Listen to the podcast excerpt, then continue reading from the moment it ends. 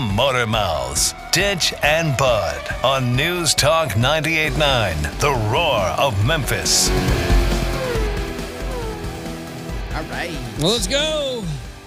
It's time to talk cars. Are you ready? Always ready. Yeah, let's do this. For the next hour, we're going to talk about cars. And let's face it, a car, the car, your car is in your life as much as a family member. In I most like cases. to think so. Yeah. I think it's kind of more like a pet. A pet. know? I, I, I've, I've had this discussion, Ditch. They, they always say, like, oh, mechanics are like doctors for your cars. I'm like, eh, it's kind of more like your veterinarian. Yeah. You know, it's it's your property. You're taking the property to get looked at. It's up to you what happens what happens to it. It's a little, little bit different, but, you know, you're not you're not far off. It's a, it's a member of the family just like your pet. Got a lot to talk about with cars from all aspects of it. So let's just jump right in. First of all, you reach us uh, here very easy at 901 683 0989. Get a question or comment on the board through our Rick's Powder Coating text line. Uh, if you want to reach out uh, by social media, Of course, we got the motormouths.com. You can email us any issues, gripes, complaints, concerns. Send us some pictures, whatever the case may be. And uh, you can find me on Twitter at Bud Motormouth. You can check out my YouTube channel, which I know I keep saying I'm going to put new content on there. It's uh, Thordy's Garage. I got some I got some stuff in the works for that. And of course, you can uh, interact with me live on Twitch. Uh, at uh, twitch.tv slash Thordy Undead. It's gaming content, but I'm always happy to talk cars. and of course online, it's really easy. Just uh, one place, one, one, one stop shop at newstalk989.com. On the top, you'll see the Motor Mouths, and we link everything right there as well. So it really makes it easy. Uh, some big stories this week. Where, where do you want us to start? Oh, and before we get into that, uh, let's let's also talk about. Uh, we got a special guest coming up on the Motor Mouths that uh, people may know. You at least know of his association in Memphis. And uh, coming up in the next segment, I, I I've got to remind you to be listening because we got a studio guest who I did not know was a car guy. And I found out this week, so we invited him to come talk about cars. He's a big uh, He's got quite the collection. does, and he's uh, he's also a big fan of a sports program here in in and he knows Memphis. he knows his stuff. There, you get a lot of guys they they collect a bunch of cars. They don't really do a lot of research. They just like having the shiny thing in their house, and that's perfectly fine. But you know, for someone to get on the Motor Mouths and talk cars, it's nice. It's nice when you get a guy who knows who knows his stuff and does his research in the background on the cars he's collecting. Yeah, so in our next segment, stick around for that. Also, we have a studio guest with some questions and uh, want to hear his experience about his uh, truck and some repairs that he had done on his truck. Seems like we've been getting a lot of that lately here on the Motor Mouths. Questions, comments about repairs and uh, the cost of repairs. And, And it's a, that's it's a unfortunate too. A lot of folks just you know there's no there's no uh, formal education out there, like in especially in like driver's ed or something like that, on how to just maintain your car and take care of it. What it means to own a car that's got over hundred thousand miles. This is something we've talked about before.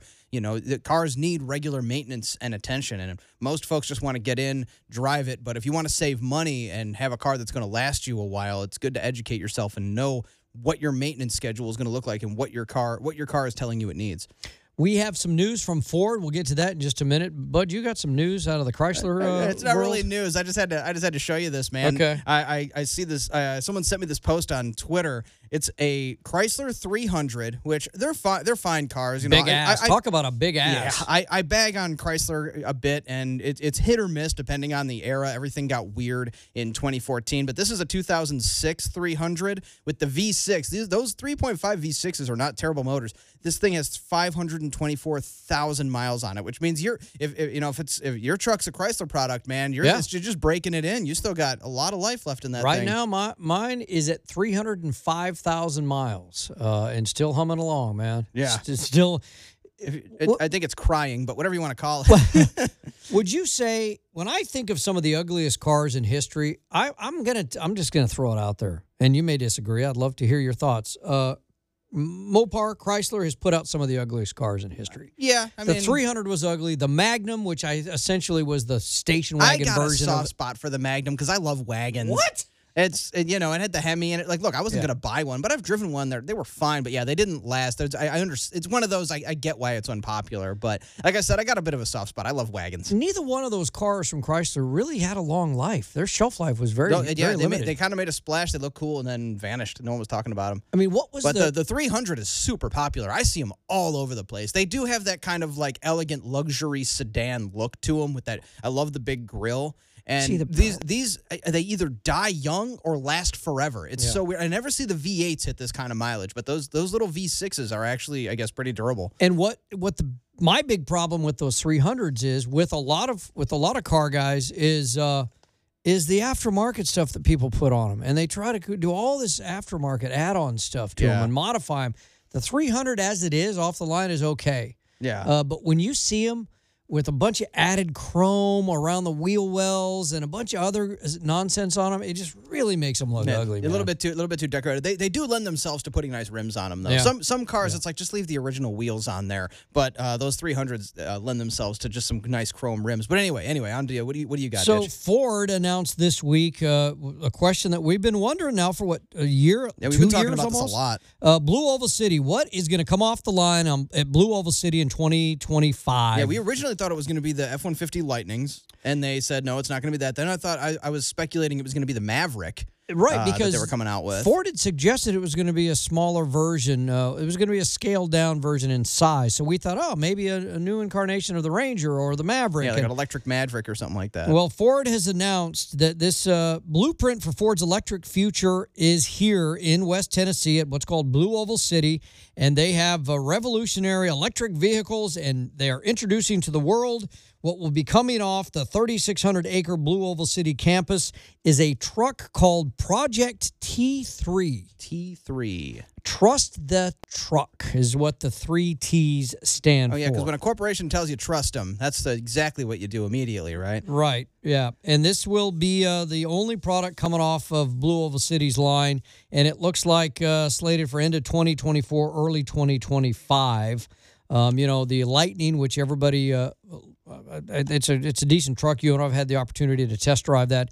Um, is not what's going to be coming off the line here. Again, it's uh, Ford's new product called Project T3. Is it going to be an electric or have they not said? Electric. Oh yeah, no, it's all electric. It's a whole new technology. It's going to, uh, as Ford, I'm paraphrasing in their statement, uh, but this is going to be, um, it's going to meet this today's digital standard. So there's going to be all Okay. kinds of downloads for this thing, and I It'll don't be know. interesting to see, it'll be interesting to see But- it when they when they bring it out. So when we'll check your it out. car comes with apps and you have to download apps to keep it current, uh, you know we're we're in a whole new, uh, uh, or it's a whole new world. the first thing that comes to mind is that planned planned obsolescence we see with iPhones and whatnot. As soon as this new as soon as the new model comes out, your iPhone starts slowing down, and you know it's because they're making the software less compatible or more obnoxious, so that you are kind of driven to buy the replacement. And I'd, I'd hate to see cars go down that road. I have a little bit more faith in Ford than that, but uh, you know I'll be I'll be skeptical. Yep, and their engineers. I have not seen a, uh, a, a- a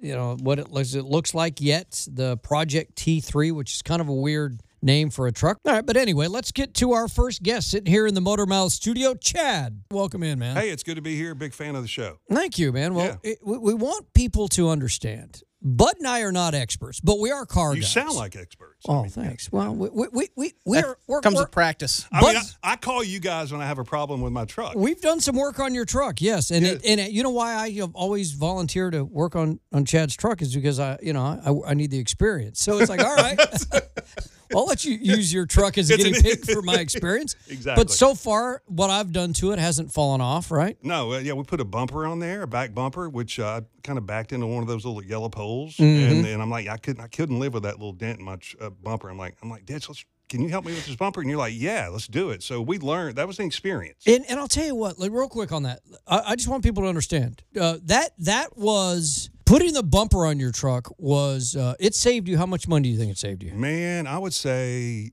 over a thousand dollars. yeah, because the the bumper offline, you got it It online. got like two hundred bucks. Two hundred bucks. Yeah. And then an afternoon, and there was one. It was actually very easy to get the old one off. It was a mistake on tightening some bolts with the new one We went kind of backwards. backwards. Yeah, right. We did. But I, I missed out on this project because I caught COVID. It Yeah. was not Yeah, on purpose. Yeah, we could have used you, bud. Yeah, by we. I'm sure. Yeah. But we once we got it on, I mean, it's It's still on. okay. Good. All right, that's the most important thing. So what, what's going on with it now? That Uh, you're uh, you're dealing with something with the with like the coolant temperature sensor? Yeah, so uh, went to dinner the other night, pulled back into the uh, to my place, turn off the truck, and I'm like, man, my, my motor's still running. I'm like, what is going on? It's, but it was the fan in the motor that was still running. I Yeah. popped the hood. I'm like, I could feel the air coming off the fan. I'm So the fan's still what- working to cool the engine. What is going on? I'm like, so yeah, I didn't know what was happening. So So- it, it, so it stayed on for like probably three four minutes. Okay. Yeah, Yeah. G- and Which- GMs after- will do after- that on a particularly hot day. If you've been running the AC, that fan about to will run to, to burn the heat off the uh, Well, I, wa- I the wasn't. radiator. I wasn't. I wasn't running the AC. Though. Right, right, and it wasn't a particularly hot day either, No. which is why you were right to to think something was Yeah, up and uh, yeah. to, to Chad. investigate. you you did the right thing here, but we can't uh,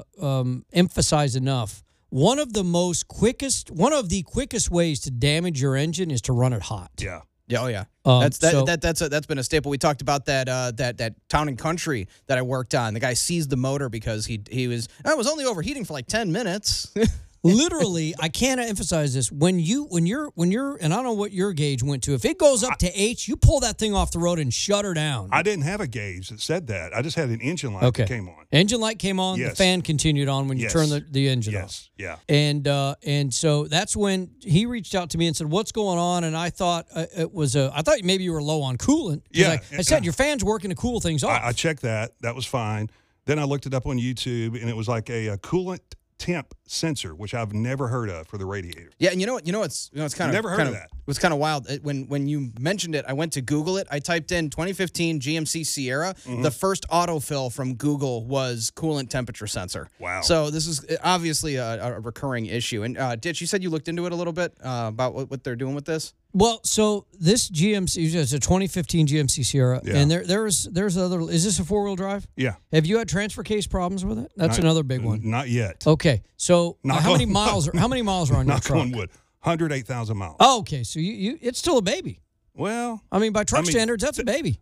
Things are going to start happening to it. I, I, got a, I got a feeling I'm going to have to start spending some money on replacing some things. And that's something you because see I've not done anything to it really. Yeah, usually around 100,000 miles. It's I mean, if you haven't done spark plugs, you're about due for a tune-up. Uh, tune-up these days is just spark plugs and maybe the coils, but coils aren't usually crucial. But um, the other thing is usually around if you haven't done shocks, you start I've- start giving it the bounce test. You don't necessarily have to just jump on it because of the mileage, Right. but you want to pay attention to that because if you if the, if you let the shocks go, everything goes bad behind them. Like what? Like your brakes, Yeah. your you know, uh, you know every time you if, if your shocks are bad, every time you hit the brakes, Mm-hmm. you're putting more pull on the on the brakes because it's not absorbing any of the Im, not, not not so much impact, but the the weight distribution from when you hit the brakes. Every time you turn a corner, you're putting more pressure on your suspension. Every time you accelerate, it's pulling back. It's putting more on your drivetrain. It just it's just it's it's a total. I didn't. uh, real I didn't realize the shocks had that much to do with everything else. Oh, absolutely. And you know, with with that truck, and I'm not trying. I'm not here to scare you, Chad. I'm just here to tell you.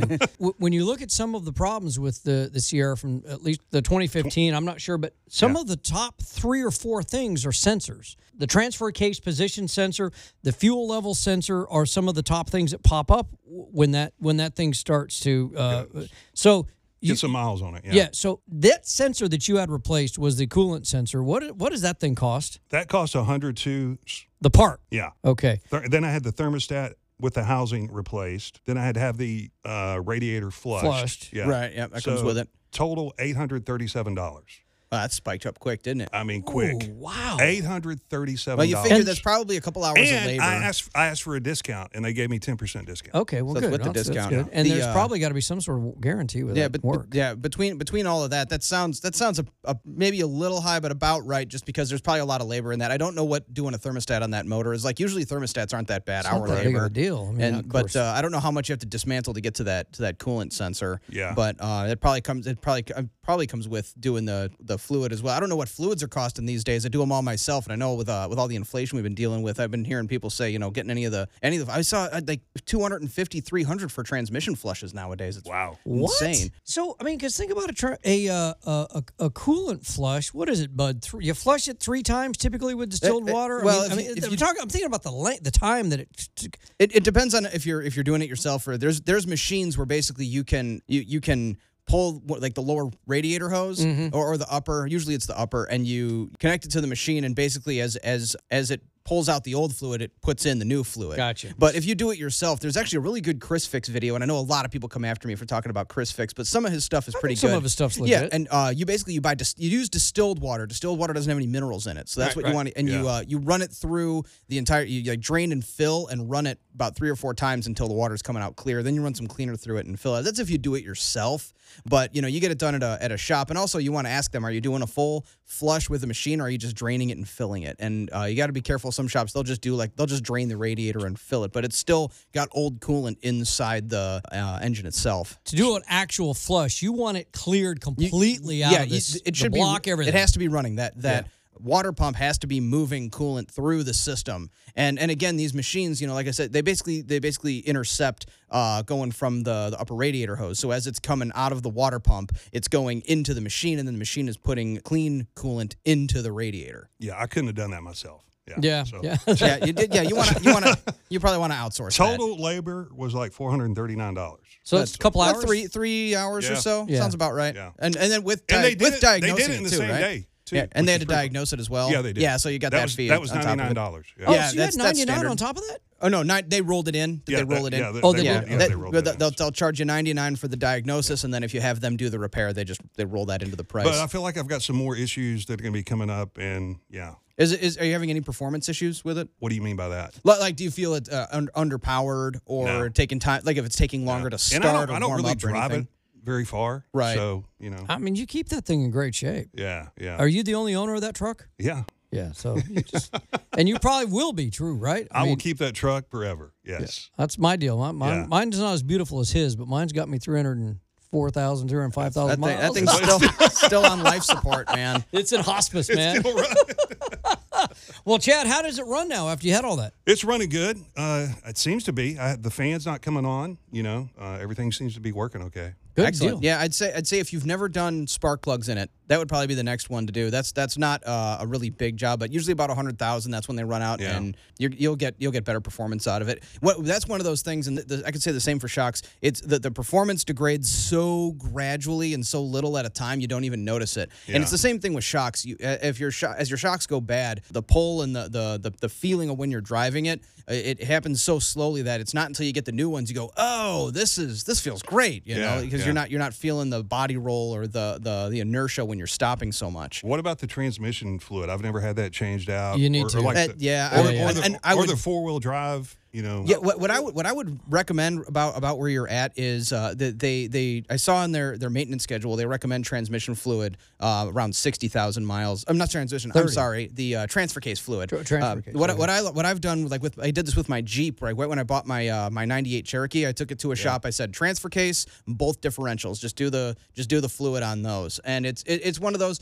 you probably could drive it another twenty to fifty thousand miles and not have a problem, but at, at the very least do the transfer case. What's that cost? See, That's a, that's a good question. I have to get one of our guys on the line about that. I mean, it, it depends on the shop. It's probably about an hour of labor, Yeah. and then plus the fluid. Yeah. So it, it's not too Not bad. too but, bad, But if yeah. you're going to do the transmission, I, I I'm a firm believer. Take it to a transmission shop. Mm-hmm. A lot of a lot of the sort of uh, like tire shops and, and and and maintenance shops, they don't like doing transmissions anymore. Uh, the horror story I would hear is guy comes in and says, "Hey, my transmission's acting a little funny. I think it just needs the fluid. Can you change the fluid out?" You change the fluid out and you know you hook it up to the machine. It's similar to that that same process I was telling you with the with the coolant. Mm-hmm. They change out the fluid. Guy comes back two thousand miles later. You know everything was fine, and then you And guys then- did the fluid, and now my transmission exploded, and it's probably your fault. And then you're buying the guy a transmission. And there's so, nothing more finicky than a transmission. but yeah, and, and uh, there's there's definitely this is this is something I, I need more research on, but it, I've I've heard several times that if you reach a certain point with the transmission fluid, you don't want to change it. That's what I've heard. Yeah, Leave it. because what what'll happen is what'll happen is that new fluid it makes the clutch packs more sticky,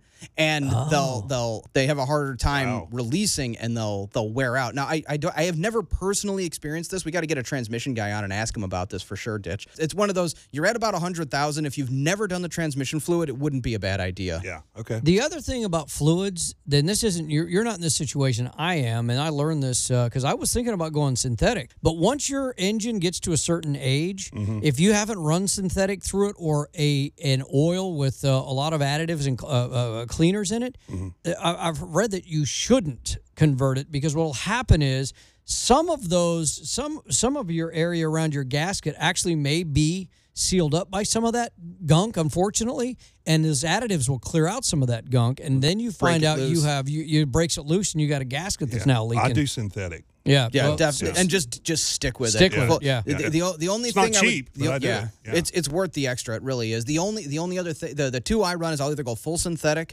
on like my my newer cars, and then I'll use the high mileage oil. High mileage oil is awesome. The major difference with the high mileage oil is it has a lot of detergents in it. So especially for like older cars, it's Mm-hmm. going to clean out a lot of the carbon because as as the engine as the engine ages, you get more blow by. There's more more carbon coming from the combustion chamber getting past your piston rings and getting into the crankcase. So you end up with more carbon buildup inside the crankcase, and those those high um, high detergent.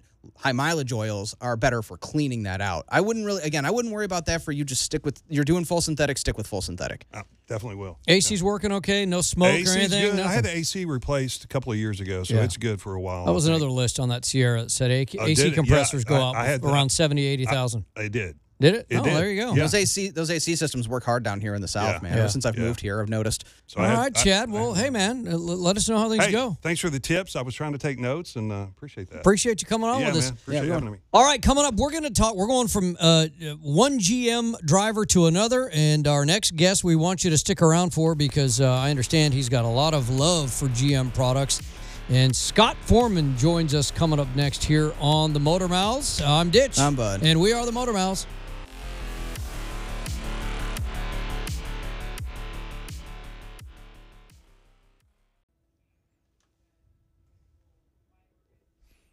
More reliable than a North Star V8. The Motor Mouths. Ditch and Bud on News Talk 98.9, The Roar of Memphis.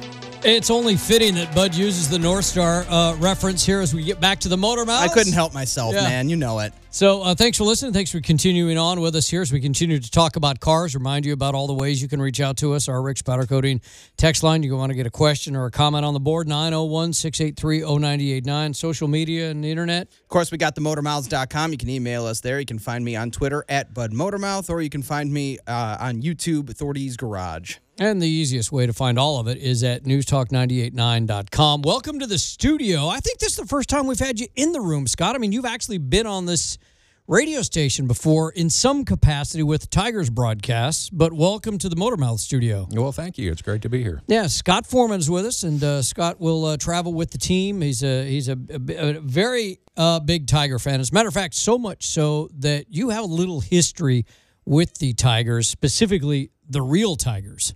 That's right. For a couple of decades, I was the Tiger guy. I provided Tom the Tiger to the University of Memphis. I had raised Tom three from a baby when he was starting when he was seven weeks old, and we had a wonderful time together while he was alive. He passed away a couple of years ago. So when people see, you know, the truck pull up with the trailer and uh, and Tom Three is in the trailer and everyone gathers around it outside the fountain at the football games, that's you behind the wheel. That that was me. That was me for a long time. Big part of my life for a long time. Yeah. He's got the Um, truck with him today. Actually, it was uh, 2019 Sierra. Is that right? Yeah, 2019. That was the last Tiger truck, and uh, I'll always hold on to that for sentimental reasons. No, that's that's that's it's incredible, and that uh, Tom Three was I uh, thought it was a great thing, and and uh, I know that it was a big big part of your life. So. Uh, also, a big part of your life, I understand, is cars. I didn't know that about you. And Uh, yeah, Jeff Brightwell said, "You know who you ought to get on the Motor Mouths?" I said, "Who's that?" He goes, "Scott Foreman." I said, talk about the Tigers?" He goes, "No, talk about cars, man. He's got a DeLorean, and he'll talk all day with you about cars. So let's do it, Scott." well, I- let's do it. I got to start with. I found out uh, as we were talking here before we before we uh, got started. Ditch, uh, you daily drive an Allante with a North Star V8, and our our listeners are going to be cracking up on this because I, I rag on that motor so much. And again, it's it's because I, as a technician who's had to work on these things, and by work on them, I mean get that thing out of my shop. I'm not touching it. Yeah. but uh, you know, uh, you you know the story. It's a guy, a guy comes into the shop and says, you know, hey man, I just got this, I just got this nice Cadillac DeVille. It's only got like eighty thousand miles on it. I got it for like four grand. It's just got a little oil leak, man. It's it's it. Uh, can we can we check that out? And then he The freaks terminal out. oil leak. And then I, I show him the the bill and say, you know, while we're there, we should probably just do those head bolts. Has yours has yours had the head bolts done to it? It has. Uh, my car uh, has 135,000 miles on it and just runs like a sewing machine, by the way. I'm one of the only people y'all are going to find that I'm a big fan of the North Star, believe it or not. It's a great piece of engineering, and they're wonderful engines when they're taken care of. Right. The taking care of it part is the big issue. Yeah, don't let them overheat. Right. The the overheating is what kills the North Star because the the torque to load head bolts that they use to build it when they get hot, those bolts expand, the head gaskets get weak, and you end up with the overheating problems that everybody knows about the Allante. From my standpoint though, the the overheating issue to me was less about revealing a poor head bolt design and more about revealing how many people neglect and overheat their cars. Oh, Yeah. yeah. Who just think, eh, it's no big right. deal. Yeah, it's no big deal. Did you know that going in when you got that car about the North Star problems, or was that something you later discovered? Oh, I've had a number of North Stars. Okay. over the years. I'm I'm real familiar with them and uh, and and understand how to um, take a look at them on the front end and decide if they're going to be a problem. This particular car that I drive now came with about a six inch stack of of repair receipts. I bought it from the I bought it from the original owner, and, Okay. and he kept every receipt of everything that he had ever done. And the car did have the the block reseal for Right. the oil leaks that they're all going to have it. You know, you get about 100,000 miles, that's Yeah. a North Star thing. And, and that is a legitimate gripe about the engine. You're going to spend a few grand getting that taken care of. It's just the North Star tax. You see, I've thought I've thought about doing one myself. I probably won't though. It's not. It's one of those. I'm not. I'm not going to tell someone they're wrong for getting it if they know what they're getting themselves into. wanna It's like challenge when or you- something, when you- bud? yeah, why not? Challenge yourself? Yeah, why not? Be, be, be fun. See if I could see if I could turn one around. But uh, I'm I'm I'm also at the end of the day, I'm just not a huge fan of front wheel drive cars. I like rear wheel drive uh, typically or all wheel drive. I've fallen in love with all wheel drive. I've been driving that 2000 Grand Cherokee, and uh, that's my first all wheel drive car that I've driven like as a daily driver. 10 And- miles a gallon? Yeah, and yeah, uh, uh, hey, 12. 12, oh, sorry. 12. but uh, yeah, you were telling me actually that you, uh, uh, Scott, you. Um, You've got a wag. You were driving a Wagoneer as a daily driver, and I bet that thing was getting just the best gas mileage. I, I was for a while. It was an 87 Grand Wagoneer, the big old one with the wood grain on the side. And Oh, best. yeah. I've I've had a number of those trucks over the years. I had one a couple of years ago for about a year that I drove daily, and uh, those get seven, eight miles a gallon, maybe. Mm. Yeah, if you're going downhill, the Yeah. wind behind you. So, Scott, how what is your car collection? So my main, I, I'm really a, a classic General Motors guy. With, Oh. With uh, with more of a focus on Cadillacs and Corvettes. Cadillacs are really my love. I, I grew up. My father was a Corvette guy when I was growing up. He liked to have Corvettes around, and that was sort of our father son thing Mm-hmm. that we did as a child. That's how I got into cars. Um, and uh, but I, I always love the Cadillacs. I like the the big, huge, old land yacht Cadillacs. They're so God, fun I'm, to I'm drive. right with you on that one. Yeah, when when you are in a, a 70s model Cadillac going down the road, you feel like the king of the world. There's just nothing like driving one of those cars. What does it? Did you hear the news recently? The um, sixth generation GM uh, Camaro is done in 2024, and then that's it. GM's discontinuing the Camaro. I, I saw an article yesterday alluding to that. I think the, the article that I read seemed to say that they weren't sure exactly what they were going to do with it, which to me means that it's probably going to be over and they're just. They They, just they've made the decision. They haven't gone public Yeah, yet. yeah. Yeah, It- yeah. it- And- it- is Camaro part of your uh, repertoire? Uh, Camaro is not something that I've had. Um, I- I like them. A lot of people are big fans of them, and a lot of people do some amazing things with them and build some beautiful resto mods out of those old Camaros. Mm-hmm. But for me, um, for my personal taste, the the Camaro, much like the old Mustangs, which you know they're beautiful cars, but they made so many of them. yeah. They're just everywhere. Yeah, they're everywhere. That's kind of my They're- feeling with the challenge, the new Challengers. I, I kind of like them, but I see them all over the place. Right. Production car. I mean, it's just oh, Yeah. there's yeah. you know part part of part of having a a, a collectible car, so to speak, is having something that you're not going to run into on Some the road anyway. Yeah, that, that's why I like my Marauder. They made eleven thousand of those things, and I go to car shows and guys look at it and go, "Marauder? I know, I never, I know," because it, looks like a Crown Vic from across the street, but you get uh. up to it and it's, like, you know, what is this thing? And that's there's something so satisfying about that, getting to tell people about it. The Marauder is one that I had heard of, and I don't ever think I ever really saw. Like, if you were to ask me until I met Bud what a Marauder looked like, I, I would say I don't know. I've, I've heard the brand, but and then he came in and started talking about his Marauder, and and and then I realized, oh, it's a Crown Vic, basically. Yeah, yeah, Panther platform. Yeah. but uh, juicier motor, much more luxury inside. And uh, so we got to talk about your CTSV, man. Um, you said you've had two of them. I and, have. Uh, I know you said the one you got now is an automatic versus versus a stick shift. Um, any any uh, any reason you you've got that where it was just the one you could get your hands on, or what, what would you what, which one did you prefer out of the two? Oh, I preferred the manual. Yeah. The, the one that I owned first uh, was a manual coupe, and it was such fun to drive. And I sold the car because, you know, I, I sell cars. I mean, it, you know, I, I buy a car, I keep it a while, and then I sell it. And I Right. sold that, and I immediately regretted selling it and missed it. So I had to find another one to buy. The one that I found happened to be a coupe. Um, uh, rather an automatic. It is a coupe, but it's an automatic rather than a manual. And the issue with the V's, with the second generation CTSV, there are very few of them left that haven't been modified. Yeah, Oh, yeah. or beat on. Right, and and with modified, not to rain on anybody's parade that might be listening, but so frequently modified goes hand in hand with being beat to death. Yes.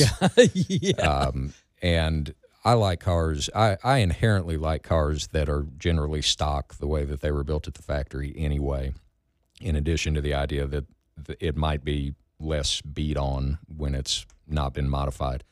Um, so I, I found this car, which actually happened to be an original Memphis car. It's been in Memphis its whole life. Serviced it at what was Bud Davis, now Cadillac of Memphis. So it just became a function of what I could find that was a nice car to acquire. Right. Did Yeah, you? those, those aren't just sitting around. You gotta, you gotta, you gotta Yeah, you- track Yeah. them down. Did you go looking for it, or did you happen by it looking for something else? No, I, I was looking for it. I was out on the internet in the Facebook groups and all the places you can Right. be trying to find it. And, uh, and those CTSV, those things are fast too. I mean, I, I've I've read that they, they can actually outdo a Hellcat. it, it is a very fast car. You know, they, it's a four point two or three second zero to sixty car, and you know, I, I've some of the the Hellcats and the Chargers and things like that. They publish times that are faster than that, but Of course. you know, out here in the real world, right. Uh, that there aren't very many people driving around the streets that can achieve a four second zero to sixty time. Yeah. I don't care what they're driving. Right. But at the end of the day, you know, in street driving and and uh, up against a non-professional driver, I'll put a CTSV up against just about anything. They Yeah. are fast, And and they're oh. so unassuming because you you know there, there's still kind of that that lingering attitude of like Cadillac, oh that's Grandpa's car. You know, it's Right. it's big and heavy and luxurious. No, you know, it's not it's not going to go fast, and then it's gone. Those, Right. Yeah, those, those things are those things are a riot. I, And but part of what makes that car so enjoyable is that when you're not trying to drive it fast, it is a Cadillac. Yeah. yeah. It- The it's luxury of a right, Cadillac. it's luxurious. It's very comfortable. It doesn't give you any headaches. It, it doesn't come with a lot of the uh, baggage that a lot of high performance cars have. It's a very comfortable car to drive every day. But when you want to get on it, it will flat And out you know, go. I'm surprised, and I'm not necessarily start to go down the rabbit hole of crime, but you don't. I'm surprised that Cadillacs aren't on a list of of thefts as much as uh, you don't see Cadillacs. Uh, these guys are carjacking people, aren't car- carjacking people. Cadillac owners. Well, and you're not seeing really anything from GM on those lists. Yeah. Is that a good or a bad thing? I, I mean, it's think- a good thing if you're a GM owner Yeah, because you're not getting carjacked. It, it's really a reflection if you've if you've looked into the car theft issue as I have. So much of it is it's the the uh, the key skimming technology Mm-hmm. where they're Right. skimming the keyless entry and and using all of that. To Yeah, we, cars. talked about getting those Faraday pouches so you can block the signal coming from your key fob so no one can duplicate it. Yeah, I, I I turned the keyless entry off on my GMC. That's what I would do. Uh, Yeah. You know, most cars you can turn that off, and now I just have to push the button to open the door rather than just walk up to Right. it, Yeah. which is no big hardship. But uh, like a caveman. I, I think I think that the GM technology is just a little better at preventing the key skimming.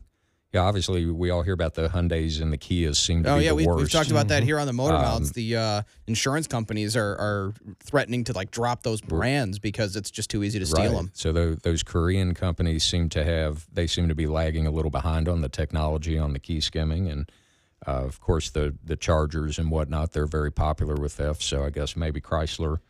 Do you, uh, Scott? Do you have show cars in your collection uh, that you're that you know uh, that you can talk about? Well, yeah, I mean, I have some old cars. I don't know uh, what you would consider a show car. I drive all my cars. I don't, Okay. I don't have anything that's like a trailer queen. Trailer that you queen. just, Gotcha. Yeah. you know, show up and might as well not have pistons in the cylinders. Right. But, um, you know, I've got several Cadillacs and a couple of Corvettes and, and the DeLorean, which is sort of the outlier just because it was a childhood dream car. Uh, yeah, every, that that thing will draw a crowd. So I got I got a question about the DeLorean. So I was talking about my uh, my sixty that sixty four Mercedes, the Pagoda. You you you uh, noticed when I was showing you those pictures, and uh, one of the reasons I decided not to keep that car was because you can't really have any fun with it. The only thing you're allowed to do with those with those old Mercedes are restore them to perfect, like the day they rolled off the assembly line. And if you do any kind of modification or have any fun with it, Damn you're, you. you're Yeah, wrong, yeah. and the the entire community is going to come after you. Um, are, are DeLoreans like that? And uh, like outside of modifying it to look like it's you know the time machine, um, th- is there? Have you noticed uh, any kind of like like I, I would want to if I owned one, I would probably want to swap the motor out. Is that an option? Would you? And uh, how does the uh, community feel about that around DeLoreans? Uh, it's not an option for me because I just, as I said before, I like things to be pretty factory original. And So that- your DeLorean from the ground up is factory. it is untouched. It's a 42,000 mile survivor car that's Gotcha. just never been touched. Okay. Um, people are doing some interesting engine swaps with DeLoreans Right. these days. Uh, people have put LSs in them, which I think is silly. It's too much weight behind the rear axle. Um, people have put the 4.3 turbo Buick from the Grand National in them, which Right. fits really nicely. Um, there was a DeLorean that sold last year. I saw the internet auction where they had taken a horizontally opposed uh, six cylinder from a Like a Corvair. no, it, it was from a. Uh, I, I'm drawing a blank on exactly what car it was from. It was from some Japanese or Korean car that it made a lot of horsepower, and they put it in. It was a beautiful uh, build that they had done on that car. But within the DeLorean community, if you can even consider it a community, right. um, the, the only real rub are the DeLorean owners that don't like the Back to the Future cars. Oh. Okay. Yeah. And I and I happen to fall into that category. Oh, do okay. you? I think It's that- not dolled up from yeah, the movie. the- It's no, mine is completely stock. But the, Yeah. the the time machine cars, they're neat. If you've if you ever get the chance to see one in person, they're really cool. There used to be one at Hollywood Casino in Tunica. I don't know if it's still there or not. And I mean, they're really really neat. And if you grew up in that era, or even if you just love yeah, the it's a pop culture icon. Yeah, A, a lot of people. That's why they love the car. Right. Is It- because of that. Because it's of a cool movies. thing to see. But building one of those time machines effectively destroys a DeLorean. Yeah. So It takes the credit away. How long was DeLorean that incarnation of DeLorean as a manufacturer in, in was it six years? How long did it Oh, no. last? They they were built. They legitimately built cars in '81 and '82. Then went bankrupt. Okay. And when the bankruptcy receivership went into the company, they sort of took what was left there. There were some partially built cars and there were some parts and things, and they sort of finished out what was there, and they called those 83s. Oh, okay. Yeah. And then we. so it was really only So we we've talked about uh, we've talked about now they're they're building them again. They uh, it was the, have you seen this? The uh, there was a club that acquired all the old inventory, yeah, the the they- factory parts that were left over, and they're trying to put them to uh, finish them off and put them together. that company, they've been around a long time. They bought the assets of DeLorean out of bankruptcy back in the 80s, and they've been down in Houston for all this time. I've been there, bought lots of parts from them. They're the go-to guys when you need parts for Okay. your So, DeLorean. so it's been But a they're- parts house until now. Well, they're not building anything. They're not building anything. No, okay. they they and that's been a an urban legend which the company itself has has fed into that I was as an gonna say urban they legend. perpetrated that because they released Yeah, a 'cause we- video. yeah, that Yeah, whole that- video well, about how they're they're assembling them and all that. They've, they've they've released some information in the last year or so that they're planning to build an electric DeLorean. Oh, we saw that. Which the renderings are beautiful. All of the publicity they've sent out, it looks great. I'll believe it when I see it. Mm-hmm. But as far as the building DeLoreans thing, all they're doing is restoring DeLoreans. Okay, They they're not manufacturing Gotcha. new cars. If you bring them a DeLorean or parts of a DeLorean, they have all of the original part stocks down there, and they can build you, you know, build you, so to speak, a DeLorean. But it's still a 1981 DeLorean. Right. The title and the serial number are still going to say 1981 DeLorean on. So they're, they're not assembling anything new. They're not. They're not. And they're not. I know they're not manufacturing any parts. I remember the in the video the guy said they had I think like sixteen hundred pairs of doors, and that was the limit of what they could what they could accomplish because Right. they're not going to get those those Yeah, remade or anything. eventually they're going to run out. Yeah, Right. the- and the the uh, the body dies that were used to stamp the body panels Mhm. are in the bottom of the North Sea.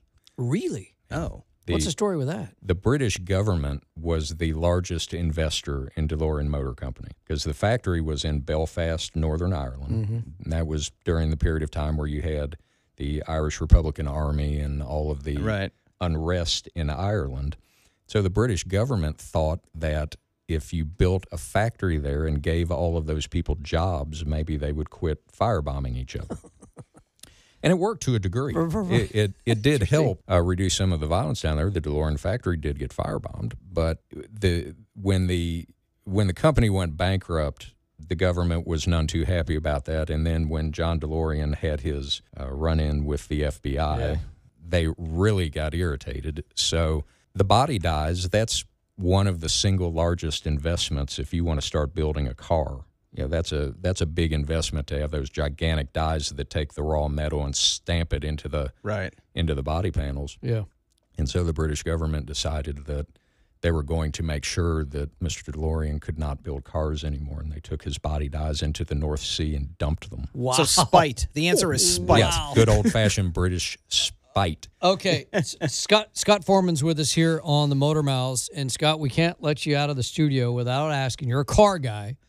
Uh, this push to electric. What do you think of it? you know, it's fine. What if people want to own electric cars? I think that's wonderful. I think that the key for it to truly be successful, though, is that it's got to be a product that people want, and it's got to have an ownership experience that makes people happy. No one had to convince, you you know, when the automobile was introduced and started to become popular in the early 20th century, the government didn't have to outlaw horses. Right. Good point. Thank you.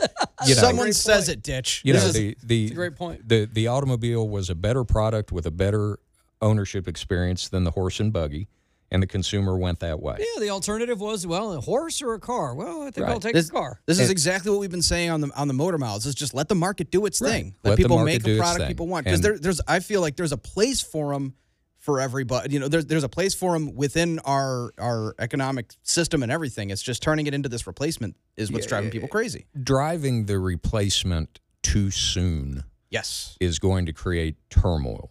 The reality is that right now, electric cars don't go fast or don't go far enough, Mm-hmm. particularly in cold weather, and the infrastructure to recharge them is insufficient, in my opinion. No, Uh, no, you that- that's fact. As I a think that's- consumer, that's so fact, yeah. I mean, right now you cannot get in your electric car and drive to the beach in Destin from Memphis without having a stopover to have a charging Charge event. somewhere. Yep. Which number one, you got to find the charger. Right.